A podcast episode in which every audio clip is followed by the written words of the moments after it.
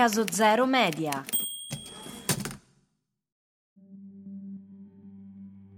Ci sono tre ritratti. Nel primo, un uomo, sulla ventina, capelli lunghi, pizzetto curato, cappello in testa, indosso un abito ricco, di velluto blu con finiture in oro. Lo sguardo è di sbieco. Dietro a lui un paesaggio campestre. Poi ce n'è un altro. Il paesaggio non c'è più, il cappello invece sì. L'abito ha colori più austeri, ma stavolta la foggia è più ricercata. Soprattutto la manica sinistra è un arzigogolo di stoffe bianche. Il pizzetto è meno curato, ma più lungo, quasi una barba. Lo sguardo è fisso sullo spettatore. Infine c'è un terzo ritratto, anche questo senza paesaggio, anche questo guarda avanti, ma gli occhi sono quelli di un uomo più segnato dalla vita. Il pizzetto si è accorciato, si è espanso, stavolta è una barba vera e propria, l'immancabile cappello cambia foggia ma è sempre lì e il vestito è il più sfarzoso dei tre. C'è addirittura una bordatura in pelliccia di ermellino. Tre ritratti molto diversi, per stile, atmosfera, sensazioni, tutti però accomunati da un dettaglio, la mano destra saldamente ferma sul manico di una lama, pronta a estrarre, come fosse una sua estensione naturale.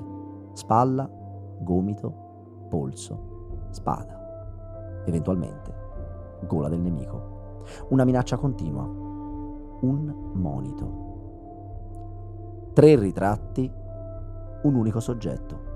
Un unico committente che evidentemente voleva far passare un messaggio ben chiaro non importa come sia vestito, come sia acconciato, quanti anni abbia, dove mi trovi, se ti stia guardando o meno, la destra è sempre lì, nel suo luogo naturale, pronta a colpire, a difendermi, a uccidere. L'elenco dei titoli che quest'uomo riuscirà ad acquistare nel corso dei suoi brevi ma intensissimi 32 anni di vita sarebbe degno di un vecchio sketch di Aldo Giovanni e Giacomo su Pdor, figlio di Khmer. Noi qui ci limitiamo al titolo con cui ce ne fa menzione Machiavelli il duca di Valentinois, il Valentino, al secolo Cesare Borgia, figlio di Papa Alessandro VI.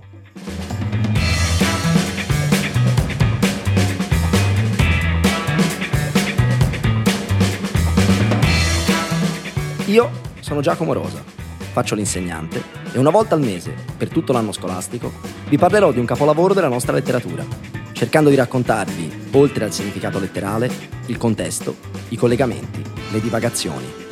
Questo è Capolavori, un podcast di Caso Zero Media.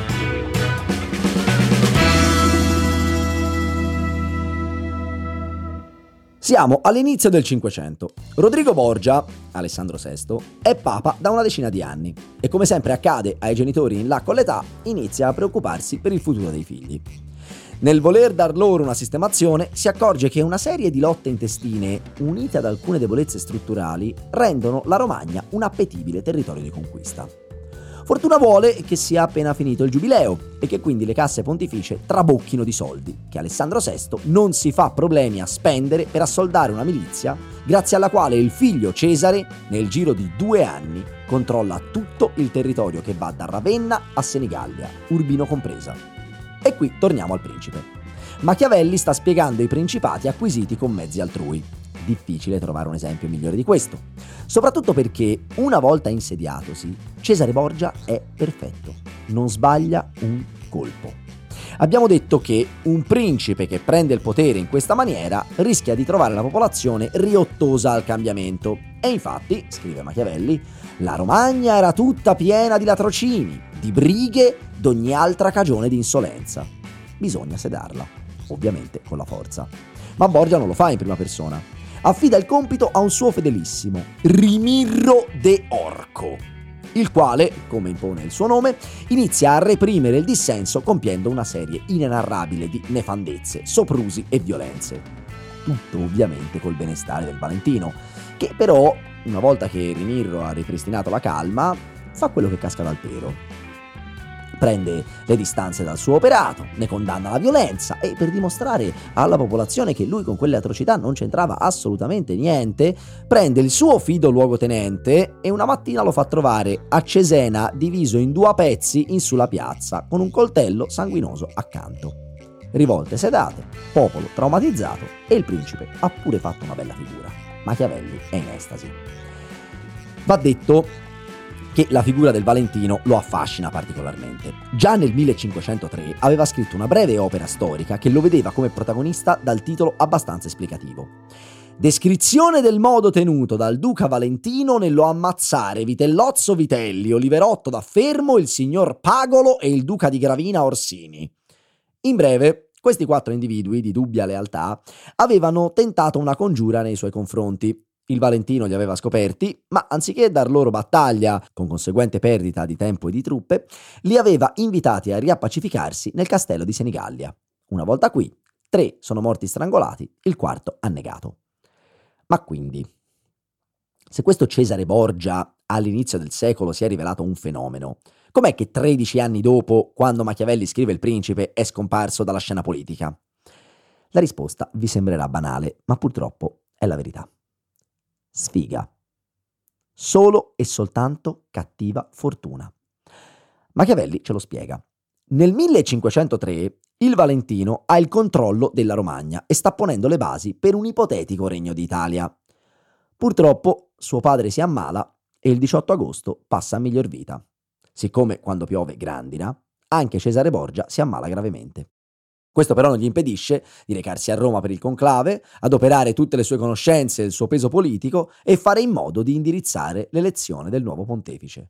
Il 22 settembre, Nunzio Vobis Gaudium Magnum Abemus Papam, Pio III della famiglia Piccolomini. Non un amico, ma nemmeno un nemico. Si può tornare in Romagna a guarire e a progettare il futuro. La fortuna però ha girato le spalle al Valentino. Questo nuovo Papa dura solo 26 giorni. Si torna di nuovo a Roma, ma stavolta non ha le forze per gestire l'elezione nel migliore dei modi. E infatti viene eletto Papa Giulio II, esponente dell'odiatissima famiglia della Rovere. In realtà Cesare Borgia ha effettivamente contribuito a questa elezione.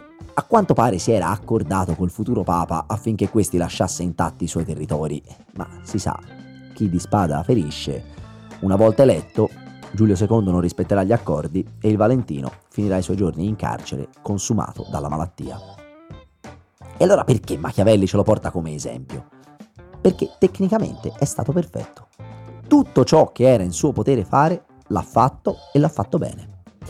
La capacità che hanno gli uomini di prendere decisioni, ciò che loro possono fare, Machiavelli la chiama virtù e per quanto concerne la virtù, Cesare Borgia è stato impeccabile. Doveva assicurarsi il controllo e ci è riuscito. C'è però un'altra entità che si contrappone alla virtù e che al pari di essa determina il destino dei principi. Machiavelli la chiama fortuna. Specifico che per lui la parola ha un significato diverso da quello che ha oggi. Per noi la fortuna è qualcosa di positivo, quando la sorte ti gira bene. Machiavelli invece intende la parola alla latina, per lui è un termine neutro, una vox media, direbbero gli accademici. Esiste la fortuna buona ed esiste la fortuna cattiva. Ed entrambe rappresentano tutto ciò che è esterno al controllo degli esseri umani. Su di esse si può far poco. A volte gira in un modo, a volte gira in un altro. Il Valentino è stato virtuoso, ha controllato bene tutto ciò che era in suo potere, ma sul più bello gli ha girata la fortuna. Non tanto nella morte del padre, quanto nell'ammalarsi a sua volta. È lui stesso a dirlo a Machiavelli in un colloquio privato che ebbero nei giorni del conclave, nei quali ovviamente anche Machiavelli era a Roma in quanto cancelliere fiorentino. Gli confessò che aveva pensato a tutto quello che potesse nascere morendo il padre e a tutto aveva trovato rimedio, eccetto che non pensò mai in sulla sua morte di stare ancora lui per morire. Il rapporto tra virtù e fortuna è uno degli argomenti che stanno maggiormente a cuore al segretario fiorentino. Ci ritornerà anche nel capitolo 25, quando ammetterà con disarmante impotenza che gli esseri umani non possono in alcun modo correggere il volere avverso della fortuna. Se gira male quindi non si può far nulla?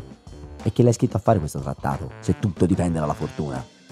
perché in realtà, secondo Machiavelli, le cose stanno al 50% e sintetizza questo pensiero in una similitudine perfettamente esplicativa.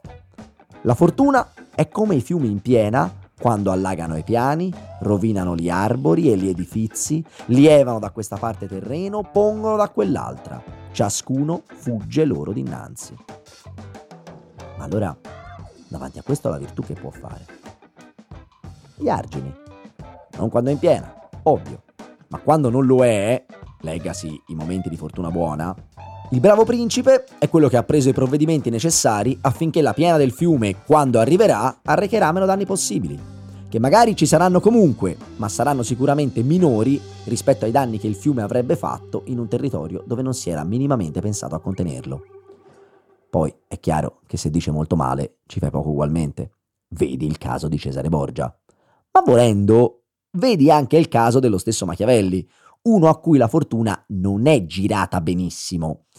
Diciamo che, più che sfortunata, la sua vita è stata beffarda.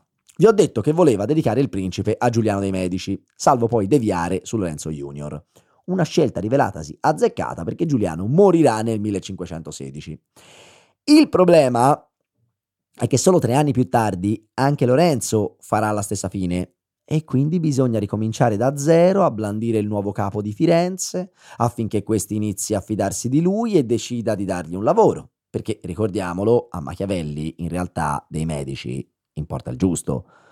Probabilmente lui è un uomo di sani ideali repubblicani, però se non si occupa di politica si sente inutile, ha bisogno di lavorare e il lavoro possono darglielo solo loro. Il nuovo capo di Firenze, da questo punto di vista, è molto meglio disposto dei precedenti.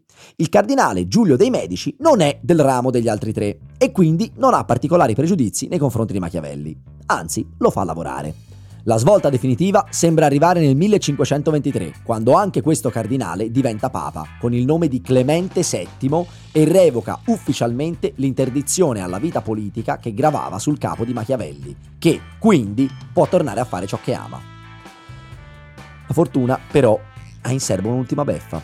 Dopo averla inseguita per 13 anni, la seconda vita politica di Machiavelli ne dura solo un paio nel 1527, infatti, a seguito del sacco di Roma, i medici vengono nuovamente cacciati da Firenze, si instaura un nuovo governo repubblicano e Machiavelli è felicissimo.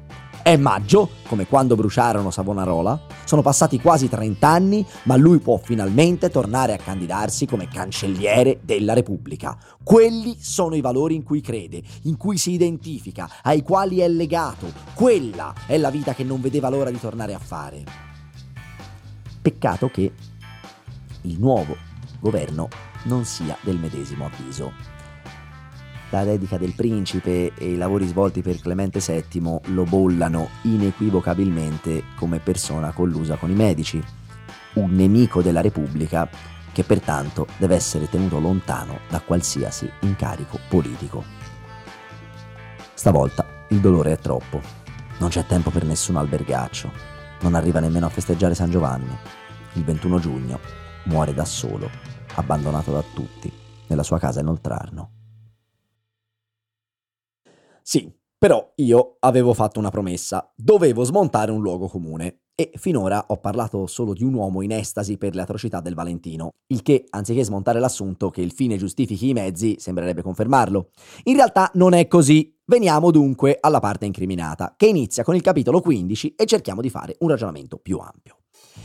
Terminata la descrizione di tutti i vari tipi di principato e spesi un paio di capitoli a ragionare circa la composizione delle milizie, che per Machiavelli non devono prevedere mercenari al loro interno, l'autore deve rendere conto del taglio che sta dando al suo trattato. Il principe, infatti, rientra in un genere letterario che ha una tradizione antichissima, quello dei cosiddetti specula principis, manuali di virtù a uso dei governanti. Per farvi capire quanto sia una tradizione antica, l'archetipo del genere è considerato la Chiurupaideia di Senofonte, un'opera di otto libri scritta attorno al 360 a.C. Il problema è che, dal punto di vista di Machiavelli, questi quasi due millenni di specula principis hanno prodotto solamente libri buoni per accendere il fuoco. E, attenzione, nell'elenco di autori che si sono prodigati negli specula rientrano anche Seneca, Cicerone, Sant'Agostino, San Tommaso, Brunetto Latini, il venerabile Veda, non proprio dei cioccolatai. Il punto è che tutti questi grandi nomi sono andati dietro alla immaginazione di un principato, non alla verità effettuale della cosa. Tradotto, hanno raccontato i principi per come questi dovrebbero essere, non per come sono in realtà. E quindi paginate di sovrani che devono essere generosi, fedeli, pietosi, casti, religiosi e via e via e via. Un campionario di virtù che messe tutte insieme non solo sono irrealizzabili in un singolo individuo, ma per certi versi, dice Machiavelli, sono pure dannose. Un esempio per tutte. Siamo d'accordo che tra una persona avara, avida di soldi, e una che invece è una persona liberale, che per Machiavelli vuol dire rilassata nello spendere, sia da preferirsi quest'ultima. Bene. Seguendo questo ragionamento, gli specula precedenti al principe prescrivevano che l'ottimo principe non dovesse essere avaro. Mai. Ma un principe che non è mai avaro, a un certo punto si trova a corto di soldi. E se dovesse trovarsi a corto di soldi nel momento in cui c'è da sostenere una guerra, che fa? Le strade sono due o lascia campo ai suoi nemici, che quindi devastano il contado, oppure è costretto a tassare enormemente i sudditi così da reperire le risorse necessarie ad approntare un esercito. In entrambi i casi ci rimette la popolazione. E questo dovrebbe essere un ottimo principe? Machiavelli suggerisce, invece, che è ottimo quel principe, il quale in alcuni momenti si è comportato in maniera avida, ma questo gli ha permesso di accumulare i fondi necessari da poter, in caso di guerra, proteggere la popolazione senza dover gravare economicamente su di essa. Ma se la dicotomia liberale-avaro alla fin fine non ci è così scomoda, in quella dopo Machiavelli mette il carico. Il principe deve essere crudele o pietoso? Anche qui, nessun dubbio che la crudeltà sia una virtù negativa. Ma prendiamo due esempi. Il già citato Cesare Borgia, che per sedare i tumulti in Romagna ha sgozzato e ucciso, e la città di Firenze, che, avendo un'analoga situazione tumultuosa a Pistoia, li ha invece lasciati fare. Valentino crudele, Firenze pietosa. Quindi Valentino male, Firenze bene. Nel caso della Romagna, però, i tumulti sono stati sedati in un mese e il numero di morti complessivo è stato basso. A Pistoia, invece, sono andati avanti per due anni e i morti sono lievitati di conseguenza. Chi è il crudele dei due? Attenzione però, questo non vuol dire che il principe debba sempre comportarsi come una bestia. Se ci fate caso, l'obiettivo di Machiavelli è ogni volta quello del benessere collettivo. Un po' di avidità serve a non gravare sulla popolazione. Un po' di crudeltà serve a non far morire troppe persone e a non farle vivere nel caos. Tutte le volte che si può, però, è opportuno seguire i consigli degli specula, comportarsi da umani e non da bestie. Avete presente i centauri? Quegli esseri della mitologia greca mezzi uomini e mezzi cavallo. Ce n'era uno, particolarmente famoso, che si chiamava Chirone ed era deputato ad allevare i giovani eroi. Achille, Enea, Giasone, Peleo, Teseo, tutti passati da lui. Perché? Gli antichi greci si sono dovuti inventare questo precettore mostruoso. Perché gli eroi non andavano semplicemente a scuola da altri guerrieri umani? Per Machiavelli la risposta è evidente. Avere per precettore uno mezzo bestia et mezzo uomo significa che a uno principe bisogna sapere usare l'una e l'altra natura. Tutte le volte che puoi, devi comportarti da uomo, ma quando ce n'è bisogno, quando è necessario, caro il mio principe, devi comportarti da bestia. E non una bestia a caso. A volte devi essere forte come il leone, usare il pugno duro contro i nemici. Altre volte devi imitare l'astuzia della volpe per prevenire le trappole oppure per tenderle. E allora il fine giustifica i mezzi? No! Prendiamo la parola centrale di questa espressione, giustificare, che vuol dire rendere giusto, puro, senza colpa. Ecco, Machiavelli non si sogna minimamente di dire che sgozzare persone, mentire, non rispettare gli accordi diventino azioni giuste solo perché compiute in nome di un presunto bene superiore. Quelle azioni rimangono sbagliate e infatti suggerisce ai principi di essere crudeli alla bisogna, ma di sembrare sempre pietosi di essere sleali quando serve, ma di sembrare sempre sinceri, e così via andare. Giusto e sbagliato sono concetti che hanno a che fare con l'etica. La politica, per Machiavelli, non conosce giusto o sbagliato, conosce necessario e non necessario. Chiedersi se un'azione politica sia giusta o meno è come andare da un muratore e domandargli: Scusa, ma quanta acciuga c'è nel calcestruzzo? E non solo domandarglielo, ma pretendere pure una risposta. Non c'entra niente. Per Machiavelli, il principe deve fare ciò che è necessario, perché l'obiettivo del principe è la sicurezza della popolazione e se è necessario compiere un'azione eticamente sbagliata per perseguire la sicurezza della popolazione, lui la deve compiere, ma l'azione non diventa giusta, rimane sbagliata, non giustifica niente. E infatti, se il principe ha un'etica e una morale, dopo aver compiuto l'azione, la notte non dorme. E hai voglia a dire, ma hai salvato un sacco di vite, lui vede i morti. E basta. Chiunque abbia visto The Imitation Game sa di cosa stia parlando. Quando il gruppo di Alan Turing riesce a decifrare il codice Enigma, la macchina crittografica dei nazisti, si trova ad avere accesso a un sacco di informazioni riservate, ivi comprese le posizioni dei convogli, dei sottomarini, le date degli attacchi, tutti i piani strategici tedeschi. Contemporaneamente però si rendono conto che se sventassero tutti gli attacchi, allora i tedeschi capirebbero che Enigma è stata decifrata, smetterebbero di usarla e gli alleati perderebbero un vantaggio strategico. Si trovano quindi a dover decidere quali attacchi sventare e quali no, quali coinvolgli attaccare e quali no. E ogni no corrisponde a un gruppo di soldati inglesi che loro stanno condannando a morte in quale universo questa azione sarebbe considerabile giusta. Nemmeno in quello di Machiavelli. Potete stare tranquilli. È chiaro però che si tratta di un'azione necessaria, perché è stato calcolato che essa abbia accorciato la guerra di almeno due anni, salvando 14 milioni di vite. Qual è quindi la novità del principe? Se non è nella spregiudicatezza del messaggio, dove sta la novità di questo speculum? Sta nell'aver fatto cadere l'aureola, nell'aver mostrato che quello del governante non è un lavoro fatto solo di stucchi, argenterie e ricevimenti. È un lavoro che comporta il doversi far carico di scelte dolorose, di doversene assumere la responsabilità. È un lavoro che richiede qualità straordinarie, perché se lo fai per bene, dormire la notte dopo aver preso quelle scelte non ha proprio niente di ordinario.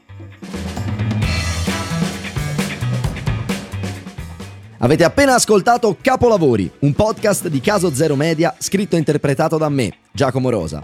La registrazione e il sound design sono di Andrea Casagni, il progetto grafico è di Giacomo Castaldini, media e comunicazioni Alessandra Palazzo e Beatrice Sada. Per la consulenza storica si ringrazia il dottor Alessandro Lobartolo. Ci risentiamo il mese prossimo. Il 10 marzo andiamo sul Carso.